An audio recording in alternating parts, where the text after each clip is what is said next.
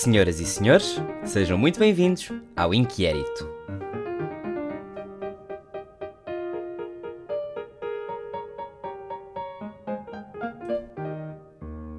Alô, alô, sejam muito bem-vindos ao Inquérito. Mais uma semana, mais uma semana cheia de inquéritos. E esta semana, senhoras e senhores, para quem não esteve a acompanhar, os inquéritos foram sobre desporto. Mas não desporto no sentido tradicional da coisa, não. Eu não fui aí procurar pessoas que dissessem, ah, pronto, futebol é o melhor desporto, ah, e tal, basquete é tipo o segundo melhor. Não, isso aí são desportos que toda a gente conhece e que provavelmente já toda a gente saberia qual é que seria o mais votado, o menos votado e etc. Portanto, não é bem o tipo de desporto que eu quero trazer para aqui, não é o tipo de desporto que eu acho que vá vos fazer rir. Portanto, o que é que eu trouxe para vocês esta semana? Trouxe modalidades desportivas fictícias, alternativas para ginásio e competições de algo absurdo, mas que são feitas na vida real. E vamos começar pelas modalidades fictícias. Senhoras e senhores, em qual destas modalidades podias ser atleta olímpico? As opções para os nossos votantes eram levantamento de sacos das compras, salto acrobático para a cama, maratona de filmes e séries e 100 metros de sprint para o comboio. Mas dizer só assim desta maneira parece um bocado hum, seca. Portanto, vamos alterar isto e tentar fazer como se fosse, bem, um comentador de Jogos Olímpicos, ok? Senhoras e senhores, caros ouvintes e telespectadores, sejam muito bem-vindos à centésima terceira edição dos Jogos do Inquérito. É um prazer enorme estar aqui, os atletas estão todos empolgados, vieram de centenas de países diferentes para concorrer nestas modalidades desportivas. Portugal está muitíssimo bem representado e esperamos trazer o ouro para casa em muitos destes eventos. Começamos agora pelo levantamento de saco das compras, não está com a lotação particularmente grande, é um dos eventos com as delegações mais pequenas entre os outros desportos. Apenas 17% dos atletas participam neste evento. Levantamento do saco das compras temos a representar Portugal Ergomínio Menezes, nos seus anos de glória, um verdadeiro atlética, antigamente detentor do recorde mundial de levantamento de sacos de compras. Entretanto, envelheceu um bocado, já não tem a mesma vivacidade, já não tem a mesma força que tinha há uns anos atrás, mas esperamos na mesma uma excelente exibição. Ergomínio Menezes vai tentar levantar com a mão esquerda um saco cheio até acima com produtos enlatados. Temos bastantes latas de atum, temos bastantes latas de salsicha. É capaz de ser difícil, mas também se ninguém arriscar, ninguém vai levar o ouro para casa. Já na mão direita temos uma secção quase inteira, praticamente uma prateleira cheia de produtos de limpeza. Daqui da cabine é um bocadinho difícil de ver, mas parece-me que estou a ver dois bonhões de amaciador. Não vai ser fácil levantar isto. Senhoras e senhores, Ergomínio aproxima-se dos sacos. Passa pó de talco nas mãos, uma coisa bastante moderna, antigamente não se fazia isto. Uh, tiveram inspiração claramente no pessoal que faz levantamento de peso nos Jogos Olímpicos, portanto vamos tentar adaptar isso. Ok. Ergomínio aproxima-se dos sacos, faz uma primeira apreciação e parece-me parece que vai levantá-los. Parece-me que vai levantá-los. Ora, muito bem, ele dobra os joelhos e levan levantou Levantou, levantou. Ok, agora Ergomínio tem de aguentar pelo menos 10 segundos. Será que consegue? O saco já está um bocadinho a ceder. O braço direito está em excelente forma, mas o braço esquerdo já começou ali um bocadinho a mexer por causa dos elatados. Eu disse, não é uma tarefa fácil levantar tantas latas de atum, mas será? Eu acho que vai conseguir, eu acho que ele vai conseguir. Já só faltam 2, 1 segundos. Conseguiu! Conseguiu uma grande performance de Ergomínio Menezes. Foi a marca mais pesada registrada nesta final, portanto, Portugal leva a primeira medalha para casa, levantamento de sacos de compras, medalha de ouro para Ergomínio Menezes, uma incrível performance. Eram 72 quilos divididos por dois sacos, não é fácil para sacos de compras. Ergomínio regressa assim aos livros de história, já não estava no pódio há mais de 10 anos, teve uma lesão um bocadinho ligeira no cotovelo esquerdo, depois de tentar carregar 8 garrafões com apenas uma mão, mas pronto, acontece a todos, é, são estas falhas que acontecem nos treinos, não se pode fazer nada quanto a isso, mas já voltou, está em grande forma e leva a primeira medalha de ouro para Portugal nestes Jogos Olímpicos do Inquérito. O nosso próximo evento desta manhã é salto acrobático para a cama. É um evento que requer muitos anos de prática, muitos anos de treino para saber como uma pessoa se pode atirar de forma acrobática na melhor posição de sono possível imediatamente a seguir. Até hoje a melhor marca portuguesa foi um bastante respeitável, aliás, quarto lugar, há uns anos atrás, em 1996, com Clotilde Santana, por muitos considerada a melhor acrobata portuguesa de salto para a cama. Hoje em dia já está reformada, mas temos na final a filha Marlene Santana, com apenas 14 anos, é a atleta mais jovem da delegação portuguesa nestes Jogos Olímpicos do Inquérito. Já deu os seus dois primeiros saltos, vai agora para o seu terceiro, precisa de pelo menos 9.2 para avançar para o primeiro lugar. Será que vai conseguir? Já submeteu a rotina, é um Morganov, é um Morganov. Morganov, para quem não sabe, é basicamente um mortal encarpado com duas voltas seguindo de uma pirueta e a acabar na cama em posição de estrela do mar foi implementado por eh, Susana Morganov em 1974, se não me engano, quando ela fez esta performance nos Jogos Olímpicos do Inquérito em Atenas. É uma rotina muito, muito complicada. Os juízes avaliam-na em 6.2, numa escala de dificuldade. É muito difícil. Apenas foi repetida uma vez por Nicole van Basten, a representar a Holanda nos Mundiais de 2009.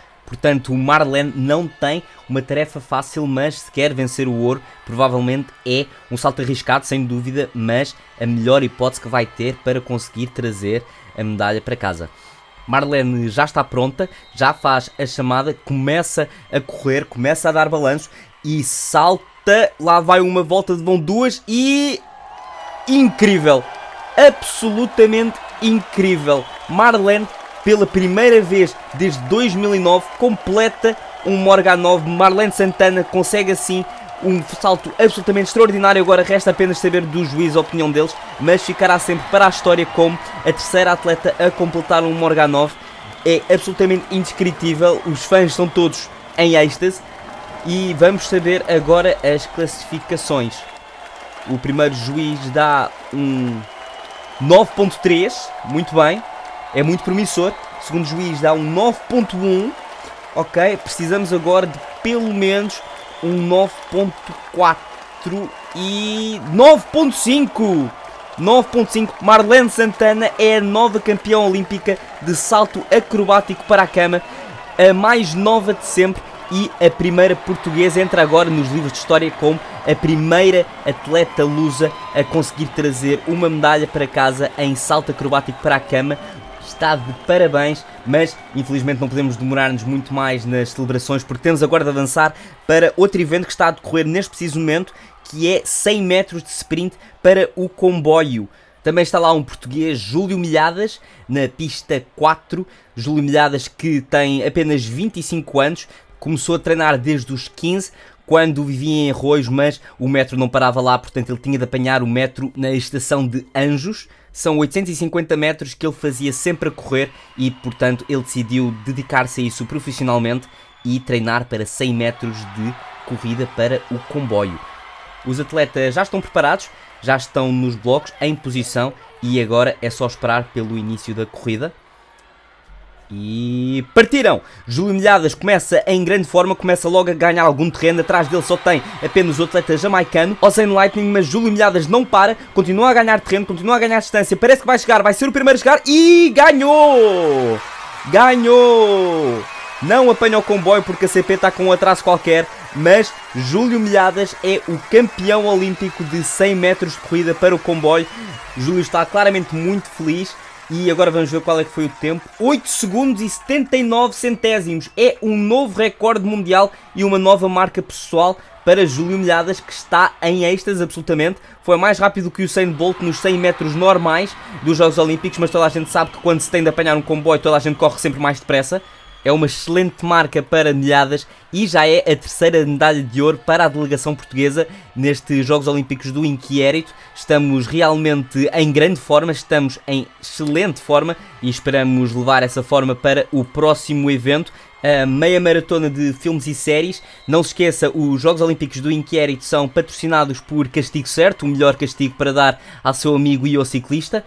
Estamos agora a entrar para a Inquérito Arena onde já estão preparados os computadores, os serviços de streaming ligados e temos uma portuguesa, sim, temos uma portuguesa agora na final, Soraya Pinheiro, uma autêntica lenda da modalidade depois de ter conseguido ver a série Guerra dos Tronos em apenas 5 dias, de uma ponta à outra, sem pausas quase. Parece que hoje a série escolhida é Breaking Bad. As concorrentes terão de aguentar o máximo de tempo a ver o máximo de episódios sem adormecer e sem recurso a bebidas energéticas. Snacks são permitidos, mas têm de estar dentro da regulamentação oficial definida em 2013, porque não queremos que se repita o escândalo que aconteceu em 2012, quando a atleta americana Kate Sharp, depois de ter tentado injetar café nas suas pipocas, claramente contra as regulamentações do concurso.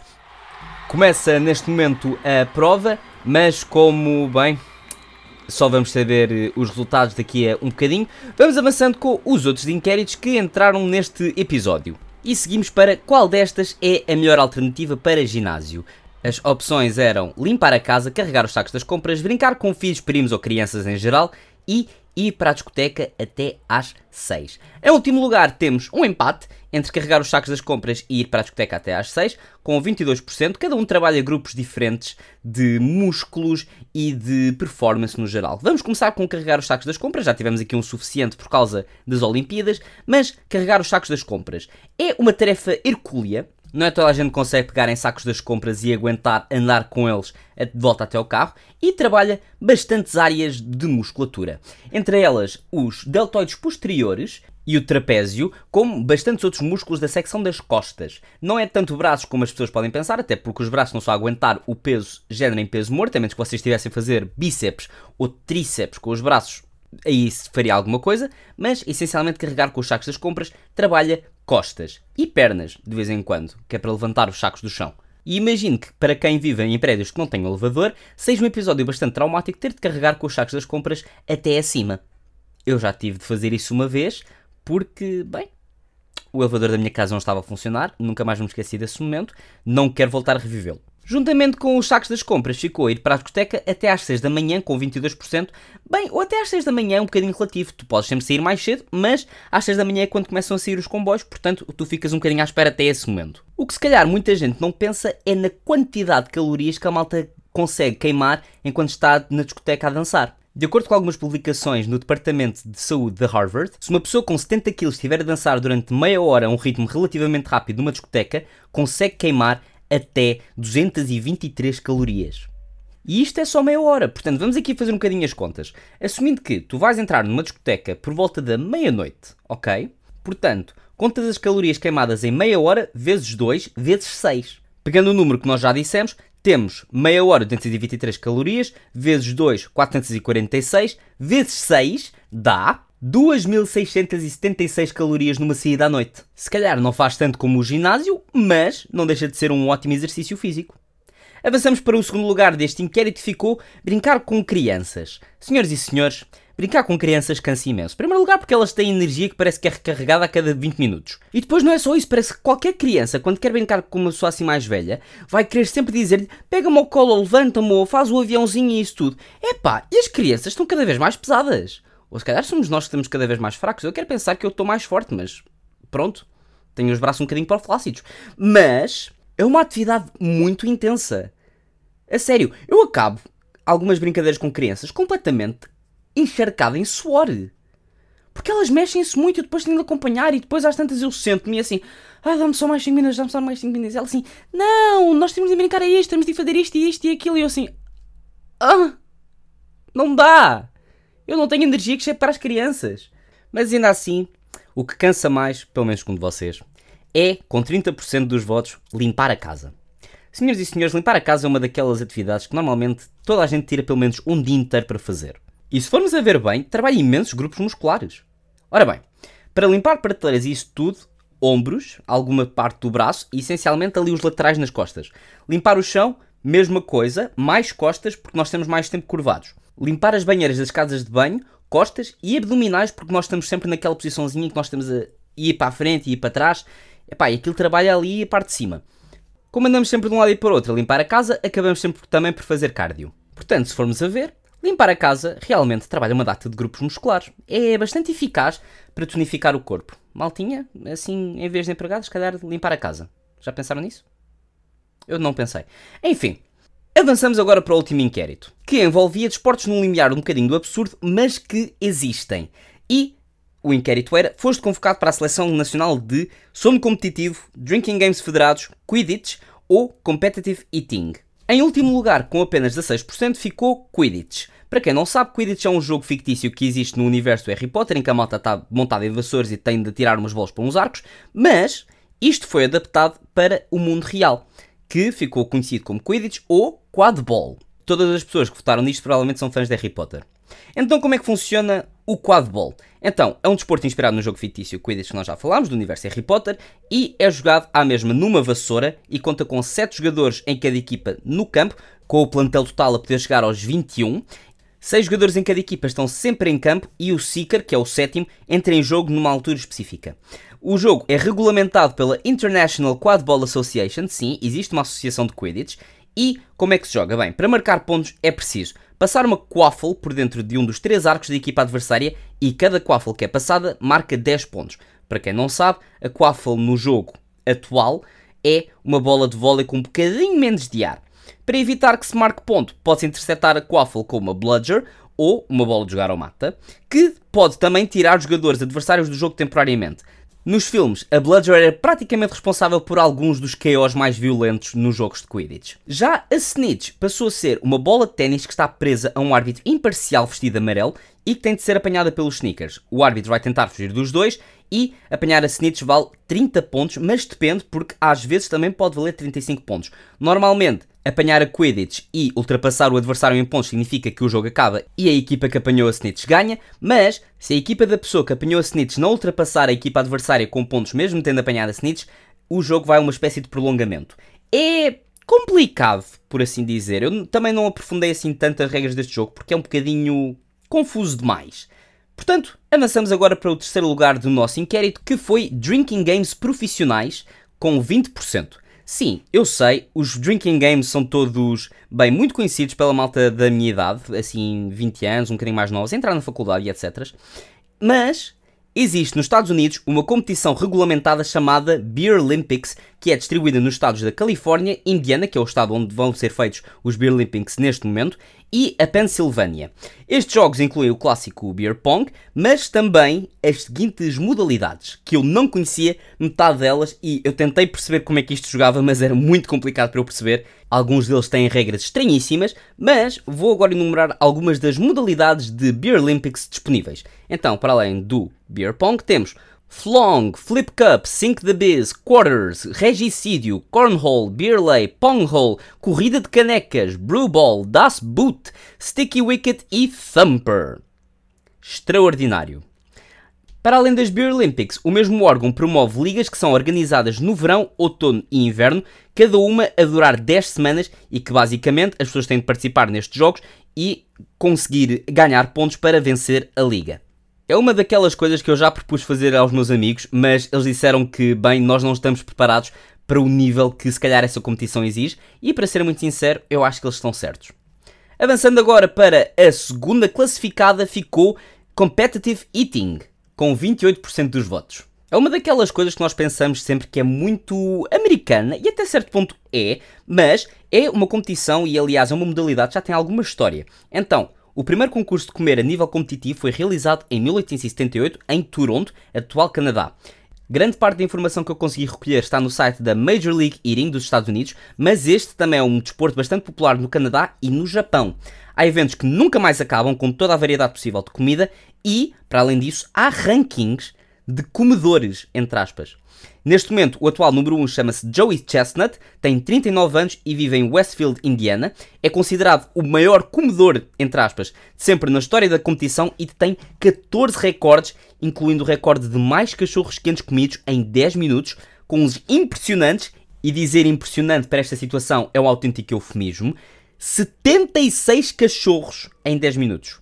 Isto é mais do que 7 cachorros por minuto, ou seja, ele em média come um cachorro em menos de 10 segundos. Eu apenas quero tentar perceber como é que isso é possível entre, bem, meter o cachorro na boca, mastigar o cachorro, engolir o cachorro. Como, como é que ele faz? Como é que ele faz isto? Bem, este é apenas um dos muitos recordes de Joey Chestnut, mas eu encontrei mais recordes que também podem ser engraçados de discutir. 141 ovos cozidos em 8 minutos também por Joey Chestnut, 59 donuts e meio em 8 minutos por James Webb, 5 kg de cheesecake em 9 minutos por Sonia Thomas, sim, também há muitas mulheres a competir nisto, e aliás, uma delas está no top 3. 281 asinhas de frango em 12 minutos por Geoffrey Esper e, extraordinariamente, 57 cérebros de vaca em 15 minutos por Takeru Kobayashi do Japão. Para além disso, provavelmente estás a pensar que muitas destas pessoas que são comedores profissionais, entre aspas, são autênticas, bem, bigornas, são enormes, são pessoas que rebolam para todo lado. Mas não! Grande parte destes atletas estão em forma física incrível, muitos deles são super musculados. E pelos vistos, ser um destes comedores profissionais compensa. Os prémios podem ser bastante generosos e, o maior de sempre, tinha um valor na roda dos 50 mil dólares, que era composto por um Hyundai Santa Fe, 10 mil dólares em dinheiro, um anel e um medalhão. Este prémio foi atribuído em 2017 ao atleta Bob Schaut mas ainda assim não foi tão votado como o primeiro lugar neste inquérito. Com 36% ficou sono competitivo. Sim, há malta que treina para dormir. Como é que isto funciona? É uma competição que é realizada anualmente em Espanha, mais concretamente em Madrid, e começou em 2010 com o objetivo de promover as cestas como algo saudável e benéficas para o metabolismo. Toda a gente sabe que as siestas em Espanha são algo bastante conhecido. Então, a competição é realizada depois do almoço, obviamente, e os participantes são julgados na sua capacidade de adormecer em 20 minutos num centro comercial movimentado, também para haver alguma espécie de dificuldade. Para além dos pontos atribuídos pela rapidez de sono, são concedidos pontos adicionais para a melhor posição de dormir, melhor guarda-roupa e o ressonar mais alto. Se tu achas que tens o que é preciso para conseguir dormir em 20 minutos melhor do que toda a gente, então se calhar não é má ideia competir, até porque o prémio para o vencedor é de 1000 euros. Imaginem, 1000 euros por dormir. Que sonho. Quem me dera ser profissional dormir, mas não sou. Ah, e a Soraya ganhou medalha de ouro para meia maratona de filmes e séries. Portanto, senhoras e senhores, muito obrigado por terem estado desse lado. Espero que tenham gostado imenso este episódio. Foi, foi bastante divertido de gravar, vou ser muito sincero. E, bem, não tenho muito mais coisas para dizer. Cumprimentos ao pessoal. E o inquérito volta para a semana com mais respostas dos melhores inquéritos. Até já!